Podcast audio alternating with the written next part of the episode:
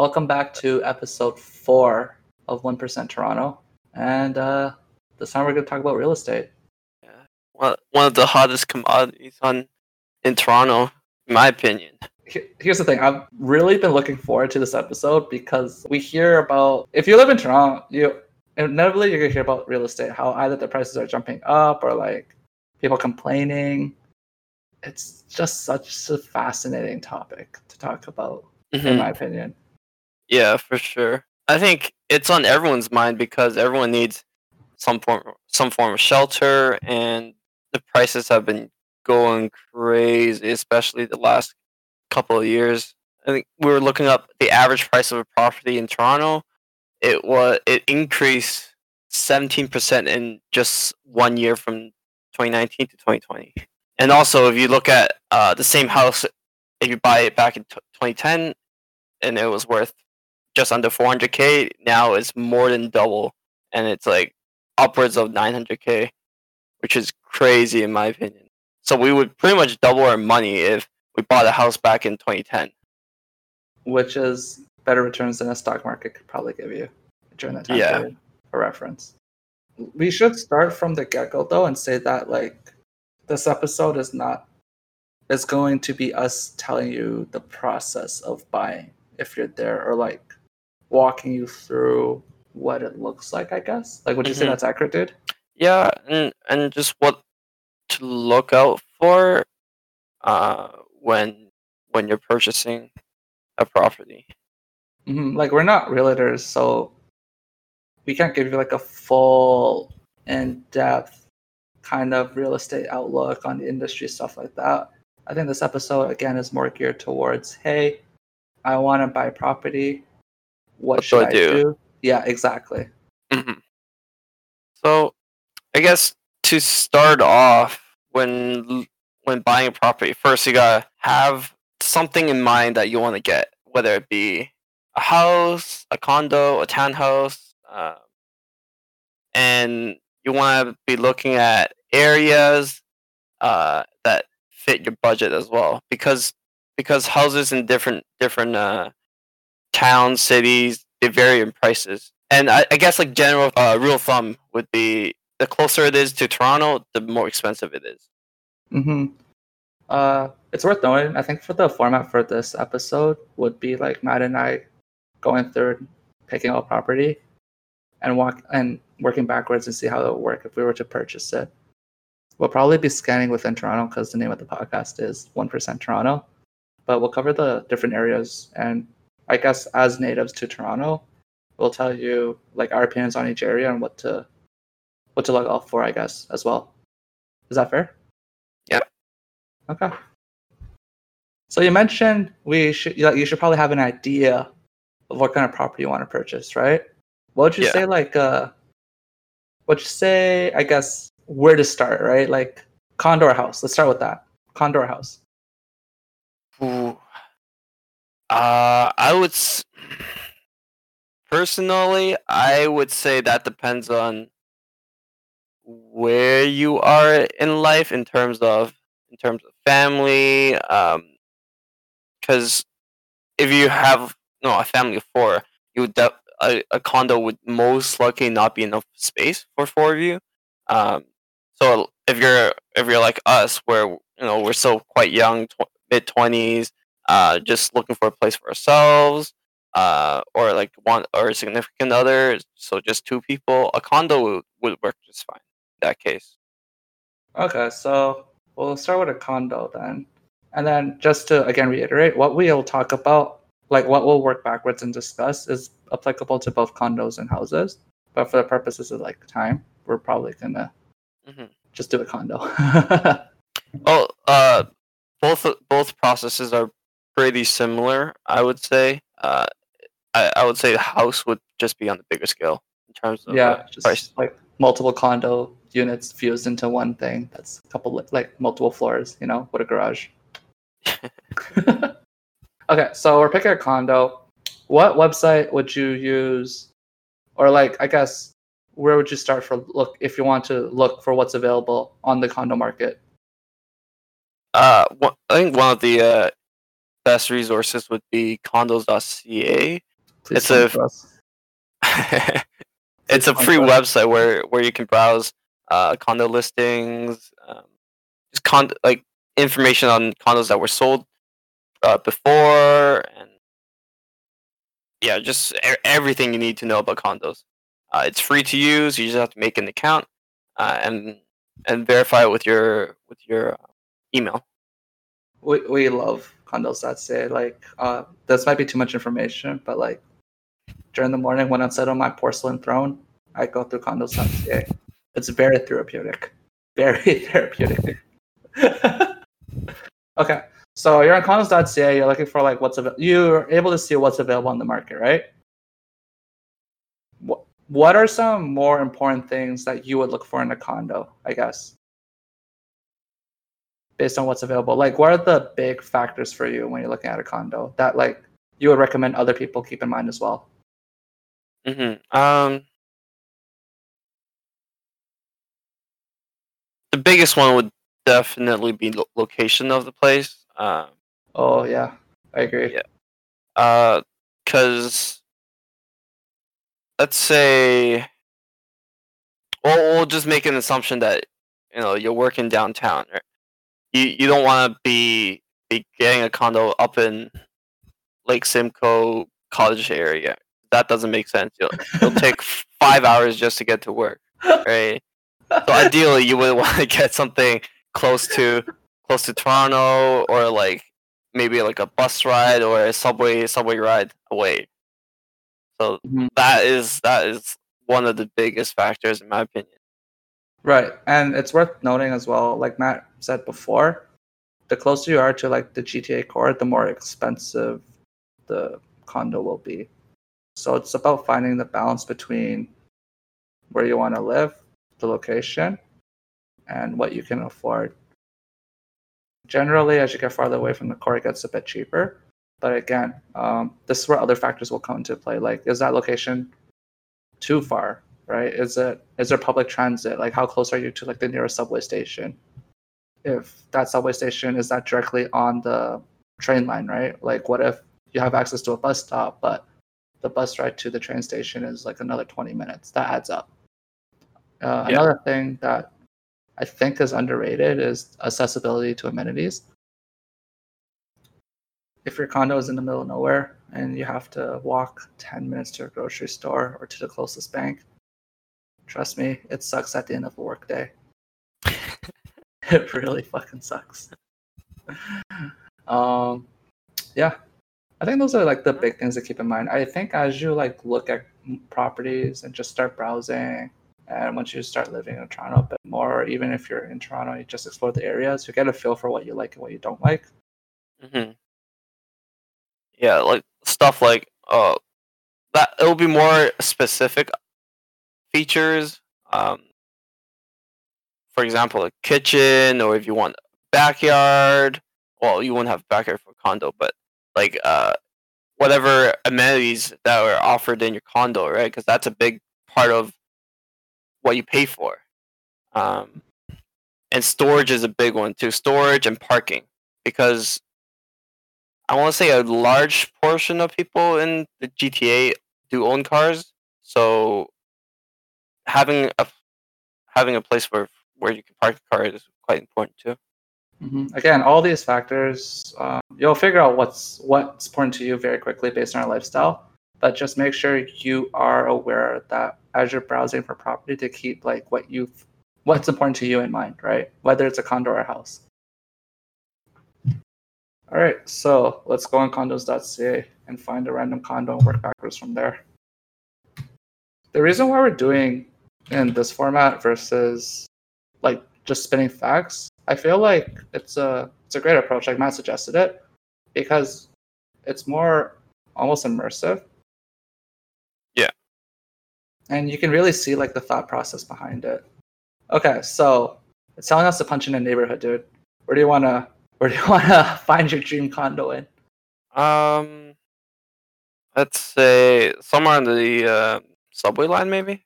Okay, so for reference, uh, if you're a listener, you probably are well, you're pretty comfortable with Toronto, but there's two main subway lines, line one and line two. Line two runs uh, west to east, and line one runs north to south. Let's go. Okay, let's go. Let's go to Scarborough. Yeah, okay. So we're gonna look at a condo that's close to. Wow, that doesn't work. Warden Station, which is the second last stop on the east end. I know it very well.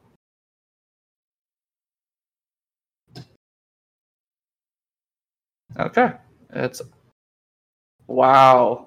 These are pretty expensive for what you're getting. Okay, let's look at this one. This one is that is around a five minute walk into the Warden Station. Mhm. So it's a it's a good condo to start off with.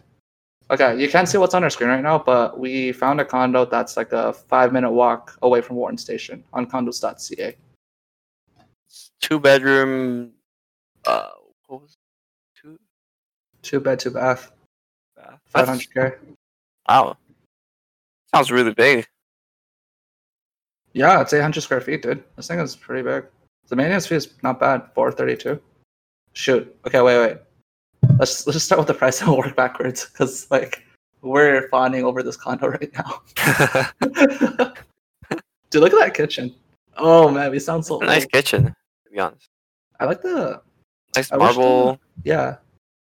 The appliances look pretty new too, or not new, but like better than what probably already came in with the unit, right? It looks like they upgraded sometime. Okay, so we found a condo by Warden Station. The asking price is four hundred and ninety nine dollar, four hundred and ninety nine k. So five hundred k, half a mil. This is and this is a two bed, two bath with one parking and this is a five minute walk away from Warden Station. We're looking at the amenities now, and uh, I mean it's a condo, so there's probably like a gym. You probably have a concierge. Oh, there we go. Barbecues, Two. party room. You have visitor parking. You have a parking garage, and then it looks like your monthly condo fees cover water. This is all in common element. No, wait, no, it's just water. You still have to pay for hydro. You have to pay Okay. for heating. Yeah, yeah, it's only water. It's covered. It looks like Mm, okay. electricity isn't. Okay, but this is uh, it's pretty nice. Uh, if we now we're just going through the photos and making sure, like personally, like for a condo, I like to have a big kitchen. I'm not a fan of like a kitchen like one counter against the wall, like a nice view kind of thing going. And this has that. Two bathrooms. The wall's pretty ugly, but that can always be repainted. Yeah, dude. Let's say we want to buy the wait. Okay, that bathroom is a bit ugly, but that's fine. okay, yeah, it's 500k. Let's say we want to buy this unit. Yeah. Mm. Yeah. Okay. So Matt and I, we want to buy this unit. Two bed, two bath. Well, we're each other's roommates. Let's get this going. Okay, so where do we start? We know the asking price for this unit is 500k. What would you? What's the first thing like you'll recommend our audience like To do? think about? Um, yeah. Yeah. Uh, it would be how much cash you need on hand to buy it. Uh, so how it works? Most people don't have 500k cash up front. They'll most likely have to get a mortgage, and to get a mortgage, we would need to pay a down payment on the uh, condo. Uh, generally speaking, uh, it would be 20%, but there are exceptions where you can pay as low as 5% uh, of the property value. But for if you're going as oh, well, let's start with 20%. 20% will need 100k, 100k to um, to pay the down payment for for the property, and you would get a loan for the remainder 400 400,000 of the uh, Wait, I don't know my math. Let me actually do this out for you, dude. Yeah, you're right. It's 100k. Work. Nice, uh yeah so like 400k plus give or take a little more uh Mhm. because of clo- uh, closing costs and whatnot Well, let's let's keep it simple for now. It, the unit is 500k. So you need Um, 100k upfront when Oh. when you pay when you buy the condo. Got it. Okay. And then the balance is the loan that from the bank, which is called the mortgage, basically. hmm Okay. And So- what happens if I don't have like 100k? Are there other options for me? There's something called mortgage insurance. Uh, if you can, you have to get mortgage insurance if you pay less than 20% of the down payment. Uh, and for th- for the uh, mortgage insurance, you'll be paying a premium on your loan uh, for being for paying less upfront, I guess. Right. Think about And- it as a uh, insurance premium, like uh, you how you would pay a month. That's what Mhm. mortgage insurance is. Like, and you would you would not only have the monthly payments on the mortgage now. On top of that, you would have to pay like mortgage insurance. Yeah. But in exchange for that, you can go under the twenty percent. Say you, I really really like this unit, but we don't have that much cash on us. Then we can go to like five percent or something Hmm. for down payment. Like keep in mind, if you're only paying five five percent, you'll have you'll have to pay a, a premium of four percent on your total loan, which is quite a bit, month month after month. hmm Um, I honestly, for mortgage insurance, you are betting on the property appreciating a lot, right? Because you're paying all this premium for just to close on this property. You are betting that the property will appreciate faster than you can save for that balance of 15% to get you to that 20% down payment. Um, with- the way Toronto real estate is going, it might be a feasible way. But again, just keep in mind you're paying less upfront, but there are consequences in the long run, right? Yeah, you pay more in in premiums and, and interest. Okay, so that's a like you would would you say like that's the first step in evaluating like your personal finances if you're trying to, I guess, buy a unit or see what you can afford out there? Yeah, for sure. Because you you want you don't want to be looking at places that you can't afford, right? Mm-hmm. and just having an idea of how much asset or liquid liquid cash you have to pay for it upfront, you can calculate uh, what's you know how much how, how yeah how much of a uh, mortgage or house can I afford? Okay, so let's say I have 50k, you have 50k, that's our down payment, and we have the 20%, right? We we have enough to move on this unit. How do I navigate the like this mortgage process? Because it's it's a big loan, right? mm-hmm. Most I would say like you, we would have to look for a um, a bank that that's willing to issue a mortgage loan to you. To do that, you know, you can either go to each bank and ask the advisor, "Oh, I want a mortgage of this much. Um, you know, uh, can I get a pre-approval or whatnot?" Uh, or you can also use a mortgage broker who, who does the shopping around for you. hmm It's it's worth knowing though. Like um like no matter how you cut the how you make it sound pretty, a mortgage is a fancy loan. It's just like it's a lifetime of debt. It's a big ass loan. That's that's that's what it is, right? Like no matter how pretty you up, it, it's a loan. So just keep that in mind when you start this process. Like if you can't afford that full 500k up front, you can you meet the minimum of 20%, but you need like a, a loan to basically cover the rest, and that's what the mortgage is. Mhm. You mentioned before like pre-approval, right? Like from what you just said, I have two questions. What what did you mean by pre-approval? And then what exactly is a mortgage broker? for pre-approval, the bank will generally ask for your your income on a regular basis. So how much you make every year, so they can calculate how how big of a loan that you can afford. Mm, you're right. Mhm. You're right. And after after they calculate that, they'll give you a an amount that they are comfortable lending you, and that will be your pre-approval amount.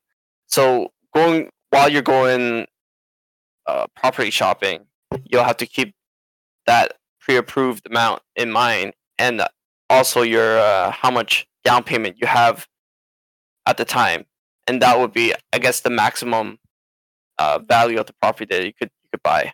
hmm Uh, I think it's also worth noting that when you take a mortgage out, it's a loan. So obviously you're gonna pay interest on it. So what we mean by interest is the total amount plus like a rate there, so the banks make money on the loan, right? Mhm. That, that's just how banks operate. Yeah.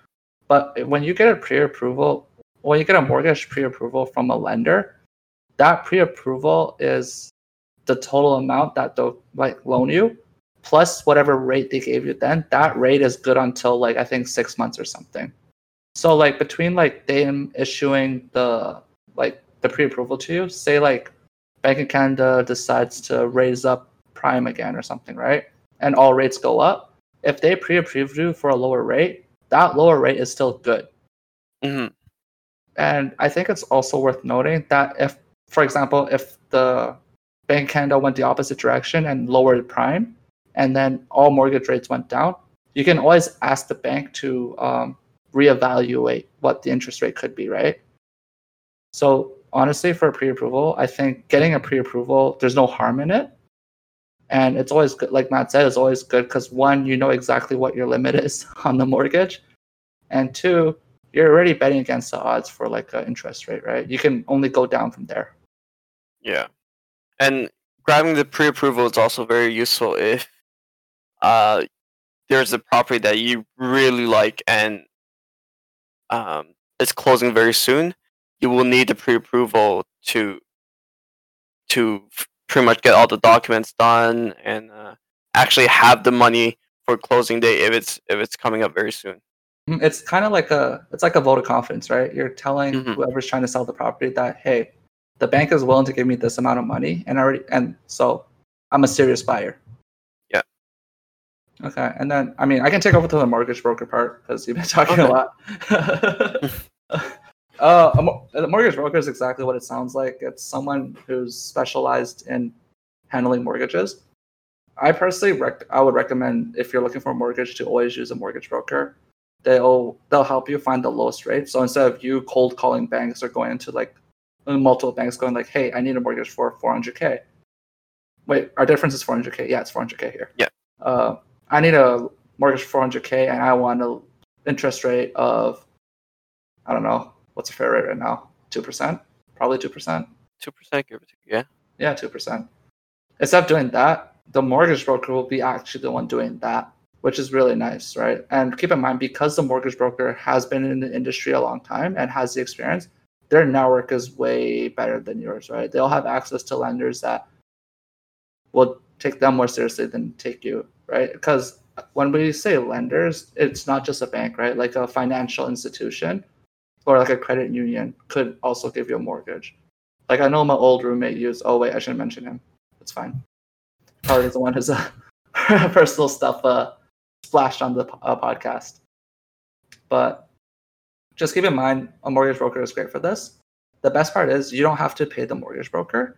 The the lender who issues the mortgage to you does. It's basically like a finder's fee because the bank, the financial institution, would be paying the mortgage broker for saying, "Hey, thank you for referring this client who signed up for a lifetime of debt with us," and that's how they get paid. If there's Pretty one thing that like I want to reiterate is like a mortgage really is like a lifetime of debt, right? Like it's a big amount. Yeah. 400k is a hefty amount.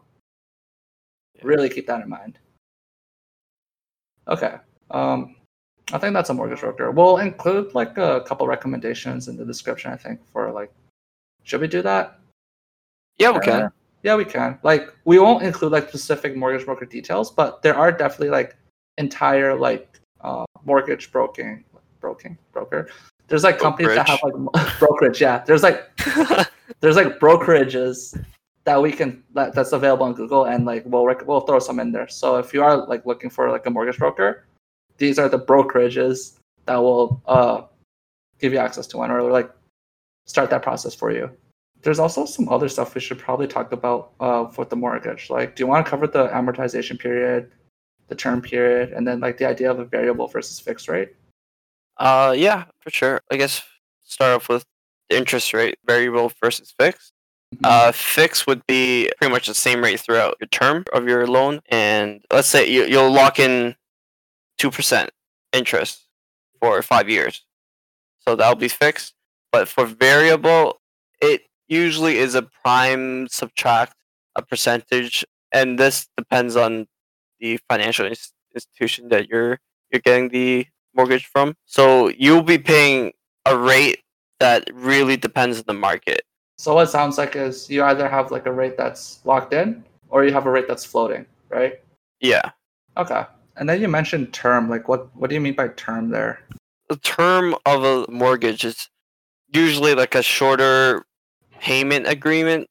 Oh no. No, no, I think I think that's right because okay. So for a mortgage, if there's two main things to keep in mind. The amortization, which is the total length of the mortgage, right? So like if you mm-hmm. take out 400k and you're signing up for like a 30 year amortization period, which is the max amount, that means you have to pay back the 400k within the 30 years, right? Yeah. And I guess like term would be the period of time where your parameters of your of your mortgage have effect. So let's say your your mor- your interest rate is 5%, it'll be effective for that for that 5 years. And Ah. then usually you'll have to renew your mortgage, uh, get a new rate or or whatnot to to continue paying paying off the uh, rest of your debt. Got it. So my amortization period for 30 years doesn't mean that my rate is the same for those 30 years. It's only for like the term period, which is like a shorter amount where the rate actually gets kicked into effect. And at the end of my term period, that's when like my You have rate to will change. renegotiate everything. Got it, got it, got it. Okay. That's good to know. So, you know, when we signed for 400K to buy this condo at 16 Mendelison Street, close to Horton Station, we could not lock it. Like, we know that our rate can change a bit, you know, hmm if we're really bad negotiators. Okay. Um, it's also worth noting for the amortization period, when I said 30 as max, what I meant is obviously the longer you longer your amortization period, which is like the total length of your mortgage, the lower your monthly payment goes down. So say like I put a shit out like 30 years, that means the 400k that Matt and I are going to sign up for, our month we're getting it down to like the lowest possible monthly payment.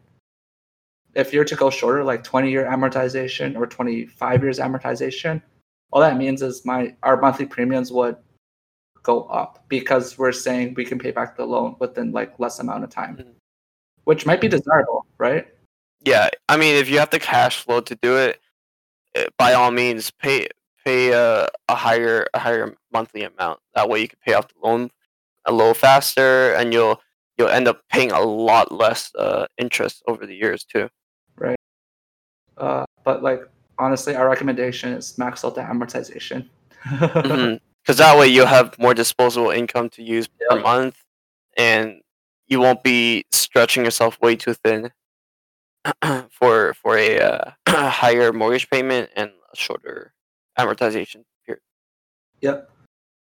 Excuse me. Also, the final thing I want to say about mortgages is your mortgage rate and your pre-approval amount would you'll probably get the best offers like for your mortgage the more at 20% or higher down payment because the lower down payment the more risky lenders will see you at.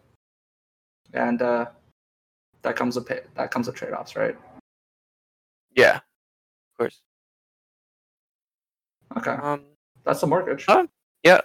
so I guess the next step would be actually like looking for properties. I mean, no, seeing we're, them- we're trying to buy this property, man. We're trying to buy Oh, property. right, right, right. Two bed, two bath, man. We're living together. And after this Potter episode, you know, Uh, yeah. So to buy it, we would definitely recommend going to a realtor. You can, I believe, you can do it without one, but there, from what I've heard before, there are a lot of legal documents to go through to uh, purchase a property. So, better to get someone who is a professional in the field to do it for you. So you you can contact a realtor, uh, and they'll most likely reach out to the selling side and and arrange for a time where you can actually see the property itself. Uh, like one thing to to know is things you see in the pictures don't necessarily represent what they are like when you actually see it in person. So it's you're telling me that giant Buddha painting we see above the bed might not be real? I- I mean- may, maybe it looks bad now, but it could be very, you know, it uh, provides a sense of calm, relaxing atmosphere to the uh, to the property. You never know, right? Dude, that's so creepy. You wake up and that's the first thing you see. But yeah, so you just want to check. You want to check out, reach out to a realtor so you can check out the property in person. I, I think it's worth noting that once you like work with the realtor, I think I think I would say like you are in like the really serious uh, mode at that point, right? Because like just the like think about like the order that we went through, right? We've picked we were browsing around, we found a condo that we liked. We figured out like what we can afford as the down payment, and then we figured out like what we needed as the mortgage balance, right? So at that point, like we would you should have an idea of like your financial situation, what you can and cannot afford. And when you reach out to a realtor and you start like the realtor starts working with you and showing you properties, just keep in mind like it's a serious like this is you're in like serious territory now. The reason why I'm saying this is like realtors also have like it's their job, right? So I wouldn't I would take their time seriously and like don't waste your time, right? Uh, so would the next step be actually bidding for the for the property itself? I would say so because like we we looked at this property, we like it a lot, right? And like we figured out our finances, but like we can't. I mean, I'm sure if we really had to, we might be able to, but like we're we in order to like express that like interest, right? We have to put like we have to have like someone reach out to like the seller seller's like real estate team and go like, hey, we want to put an offer in, right? Yeah. Which is the bid process. Or, or what does it mean to submit an offer? Submitting an offer would be a formal, Intent to buy? yeah, yeah, intent to buy, yeah. So that you would give them a an amount that you you think it's a fair price for for what they're selling, and the seller will look at all the offers that they get and decide which one they want to go for. Usually, it's the highest bid that wins, right? So, in order to, I guess, give a fair price, uh, you want to look at other properties in the area that are very similar to this one, so you have an idea of uh, the properties you're going for. That way, you're not underbidding, nor are you overbidding and overpaying for a property at the same time. That's a really good point. And then when I'm making an offer, I have to keep in mind like the closing date, right? hmm So like a cl- uh, what I meant by that was the closing date is when the seller wants to sell the property by, right? So say I'm not sure if this if the one we're looking at has like a closing date already specified in this. Probably not. But like for for example, going back to the exam, uh, the property that we're looking at, the 500k property by Warden Station, if they had a closing date on the say they want to close by September 30th, that means the seller of this property wants wants this property finished out of their ownership, paid for by the 30th. Is that that sorry. seems like a that seems pretty quick, no? I mean, honestly, with the way real estate's going, I see it. Yeah, that's Oh, true. yeah. People are, are crazy with uh, buying and selling nowadays. Even the stories you see in like the Toronto Star, with like stuff just going over over on housing by like like East Danforth. Anyway, that's just like what I was trying to say is when you submit an offer, the realtors, like your realtor and like the sales realtor, they'll both realtors will probably have an idea on what the closing date is. So when you're making an offer, keep that closing date in mind, right? Because if they want to close within like 30 days or something, that means the whole real estate buying process and everything has to be completed within that time which we'll we'll talk more in depth a bit as we go through the episode but like really when you submit an offer keep in mind when the closing date is Do you want to talk about conditional offers? yeah sure so say man, i we want to start our offer for this place not at 500k because we don't feel that's fair at all. And we want to start a bit lower and go at like 480 right?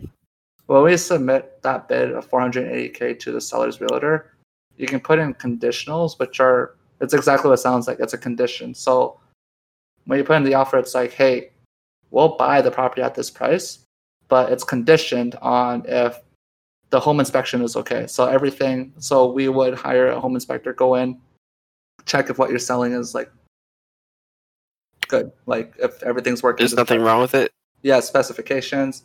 Uh, another example condition you can put in is I will get finances, all finances in time or something, right?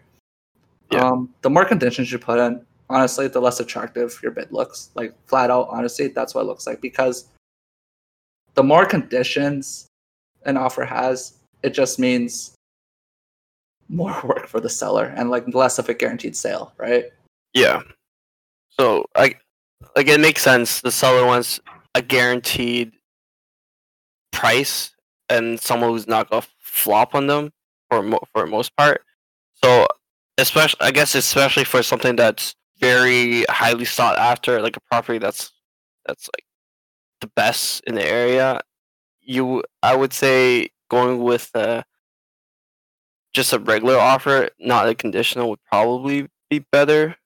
It would make your offer a little more attractive versus um, other competitors which are also trying to buy it.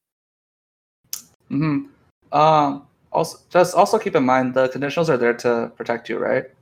So Yeah. it's about the trade-off there. If you really, if you really like this unit, like if Matt and I really, really love this unit by Warden Station, we might strip off all the conditionals on it just to make our bid look more attractive.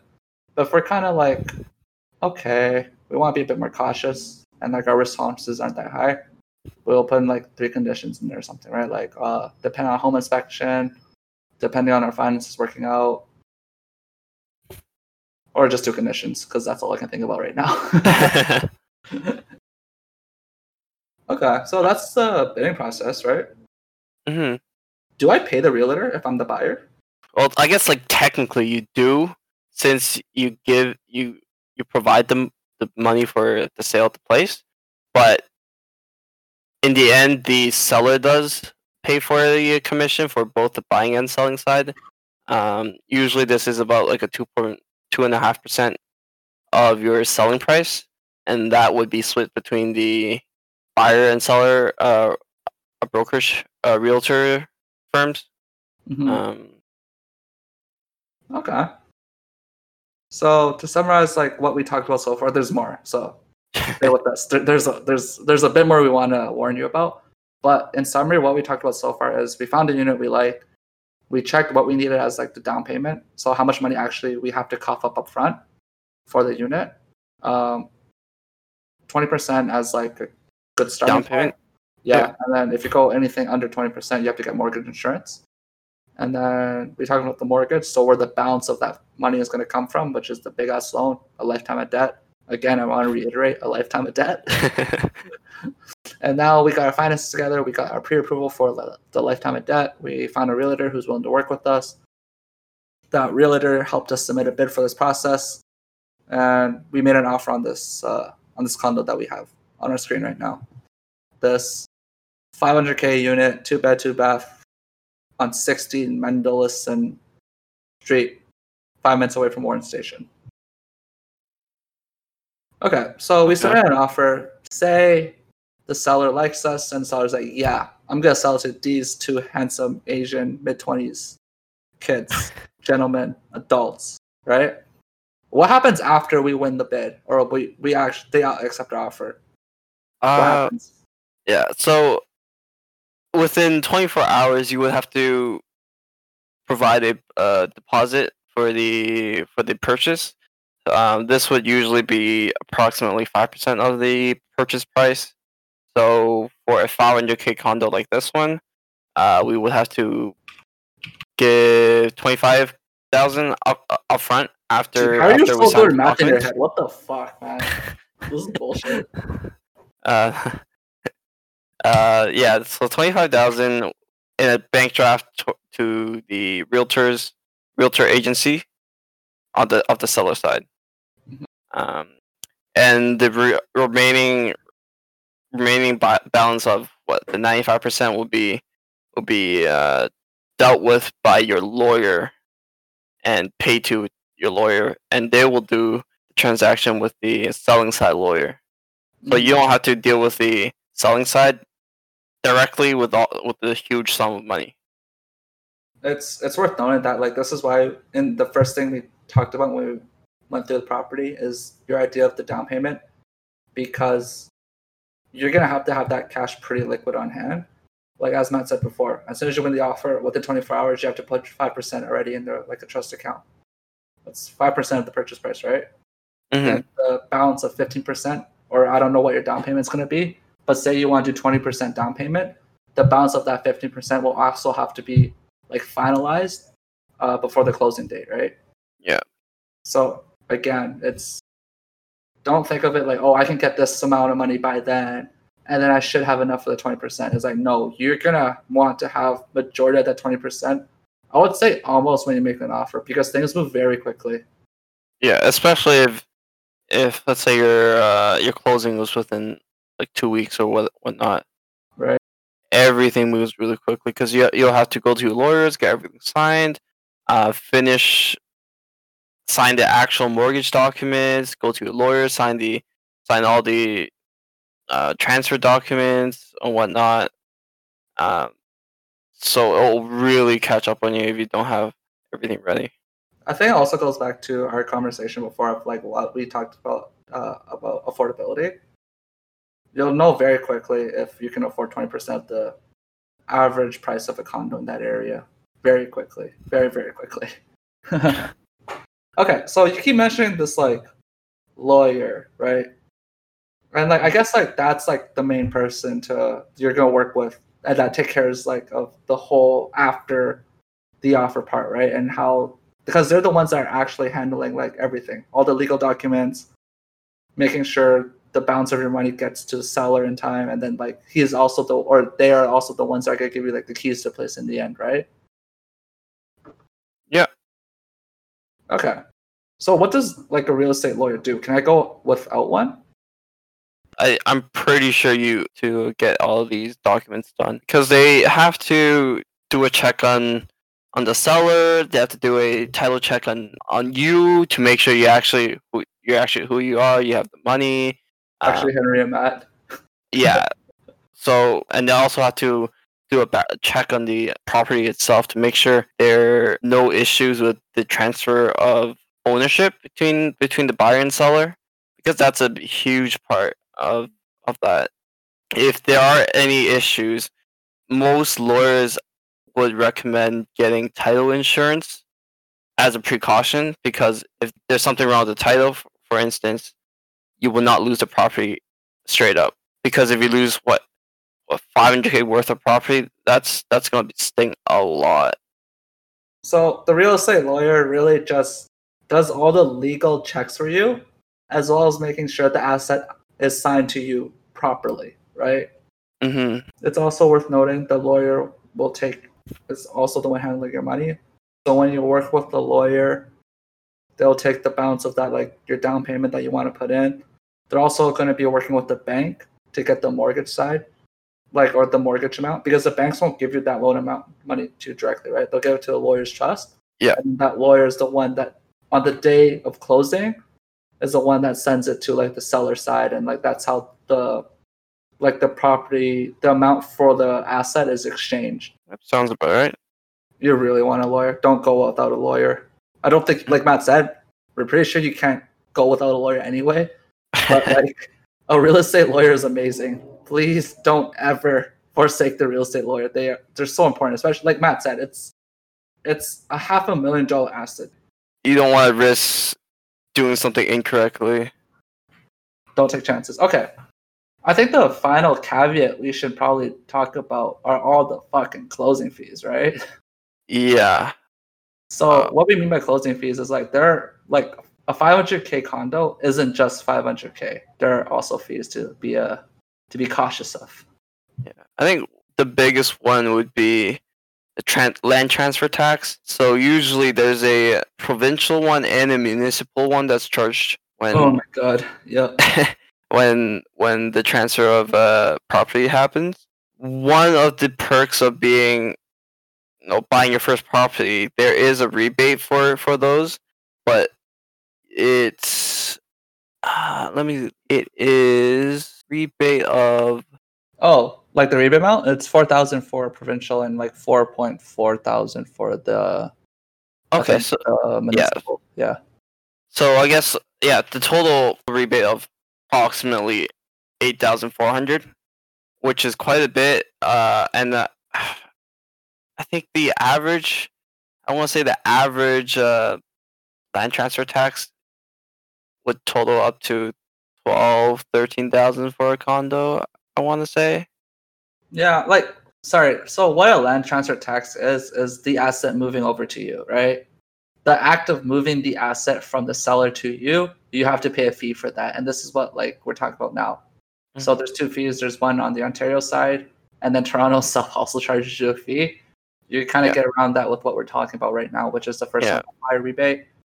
Um, yeah, it, it this rebate is pretty nice as like a first time home buyer because it's eight thousand off the thirteen thousand that you're talking about, right?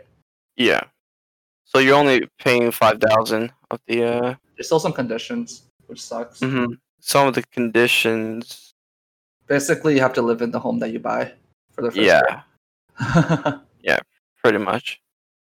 If you're uh, buying it, and then like immediately like renting it out to break even on your monthly payments, you're you're not eligible for the rebate, hmm which is. And yeah, like the, uh, the name of it is first time home buyer, so you can't have owned a uh, property prior to this one that you're buying, or they would charge you the full transfer tax too. Uh, there's a purchasing like price minimum, but like honestly, with how expensive real estate is in Toronto, you're not gonna you don't have to worry about not hitting it. I'm pretty sure those numbers are pretty outdated, dude. I think what we're trying to say is a 500k condo isn't just 500k. There's a lot of closing fees associated that's on top of it that you should Mhm. also budget for. What would you say is like a good percentage to use? Maybe five percent. Five percent all in sounds because five percent of 500 would be I think would be 25,000. That should cover everything, 25. right? I think so. I think five percent. think it's fair. Yeah, five percent would be a good. Yeah. So what we're recommending is um, budget five percent of the purchase price for closing fees, and then if you don't hit the five percent, great, that's more money back in your pocket. Um, but in general, it's it's a good catch-all because you're gonna have to pay land transfer taxes. Your lawyer's gonna cost you money too, right? It's gonna be the lawyer's gonna cost like Yeah. twelve hundred to like two thousand. You might have some moving costs too. Yeah, I think it, de- it depends on um, the size of the yeah, property if you too. like what we talked Right. about this whole entire episode is also applicable to a house. Like if and I really wanted like a Drake's house on Bridle Path, then like you know, lawyer's fees go up, but like we still have to put twenty percent down and stuff. like everything would be would be a larger amount relative to the uh, relative to the size of the property. A good measure of size is always just square footage. All your listings will have it. I think that's that's everything. If you have a five percent, if you budget five percent purchasing price for your closing costs, then you should be uh, that should be a catch-all because you should be okay for the transfer taxes. You're gonna cover your lawyer, and you'll have enough to like for all your the moving company, and you might have enough for like a sofa afterwards too. You know?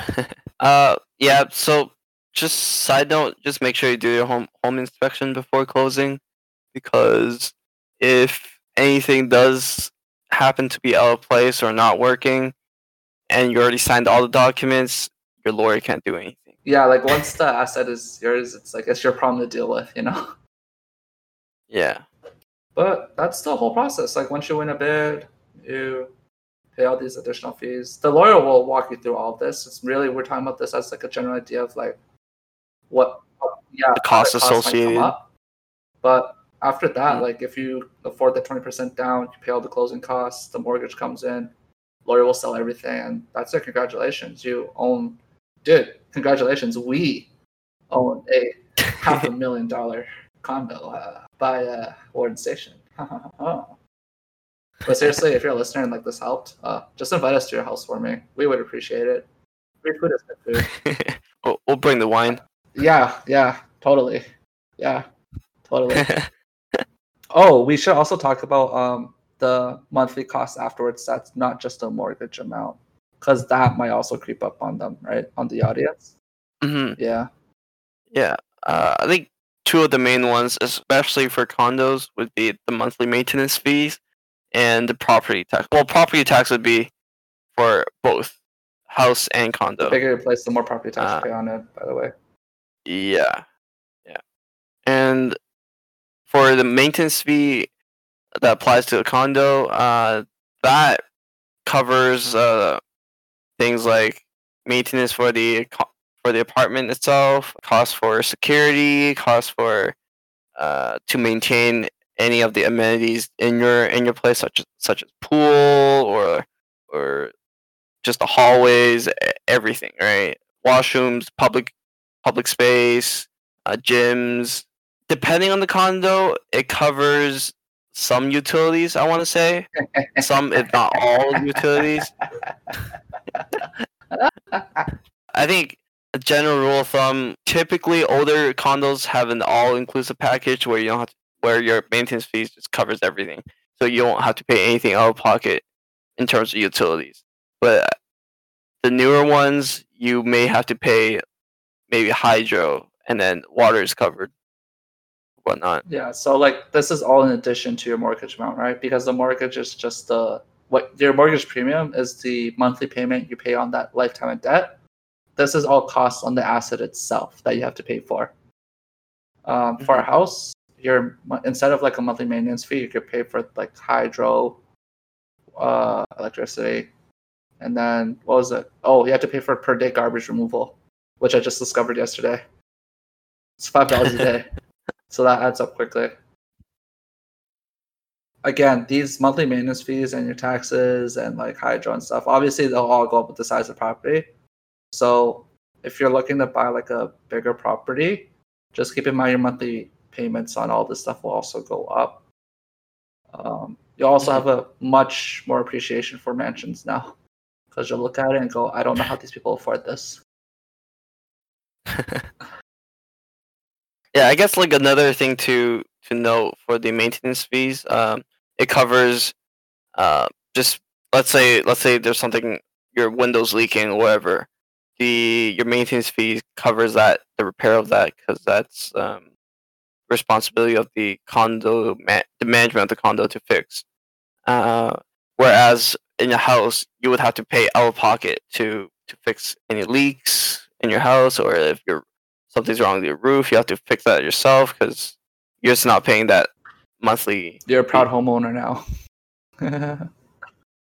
uh, wait, just to clarify what Matt said on the condo, the condo's responsibility is everything outside of your unit. Like, so the window example is a good one because technically the window's like outside of your unit.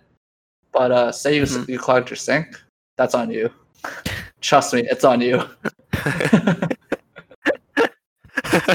Uh, just keep that in mind. Uh, anything inside the unit, I think it's also in the walls. That's you. Anything that's like outside would be covered by your maintenance fees. Anyway, I think that's uh, that's everything we wanted to cover for uh, buying property. It's really just Mhm. a how-to almost, or like a general how-to. Yeah. it's enough to kind of get you familiarized with the process without going too deep into the weeds. We feel like. Anything else you want to bring up? Um, I think that's that's about it. Just you know, real estate is quite pricey right now, but it's better you get into the market as soon as possible because as it goes up, it'll be a lot harder to catch up. I also feel like, especially in Toronto, because space is a premium. Uh, if you treat it as like a long-term kind of thing versus like flipping properties like year over year, it's a pretty safe investment, in my opinion. Yeah, definitely. The trends have been have been going up ever since, right? And there's always a demand for for housing. As usual, we'll include uh, all the resources that we referenced in the description. If you're a sponsor, we need new mics. Just keep that in mind. Um, if you have any questions, you can reach us at Twitter. We also have an email address now because we're hunting for sponsors. One percent Toronto podcast. yeah, we'll, we'll probably we should probably put the email address in the thing because uh, it's Yeah. definitely not intuitive. the spelling on that is definitely not intuitive. Um, but if you found this helpful, tweet at us anyway. Affirmation is nice. And Yeah, or if you have any feedback, we appreciate. oh yeah, too. I don't know if you noticed, but we are speaking slower. There's now intro and outro music. Oh, we should have a summary point. You know what? What if we like a, a bullet, like a summary table, like a bullet point thing, and just Yeah, that, Yeah. that'll be good. like a too long didn't listen kind of thing, you know? hmm Anyway, thanks guys. All right, see you guys.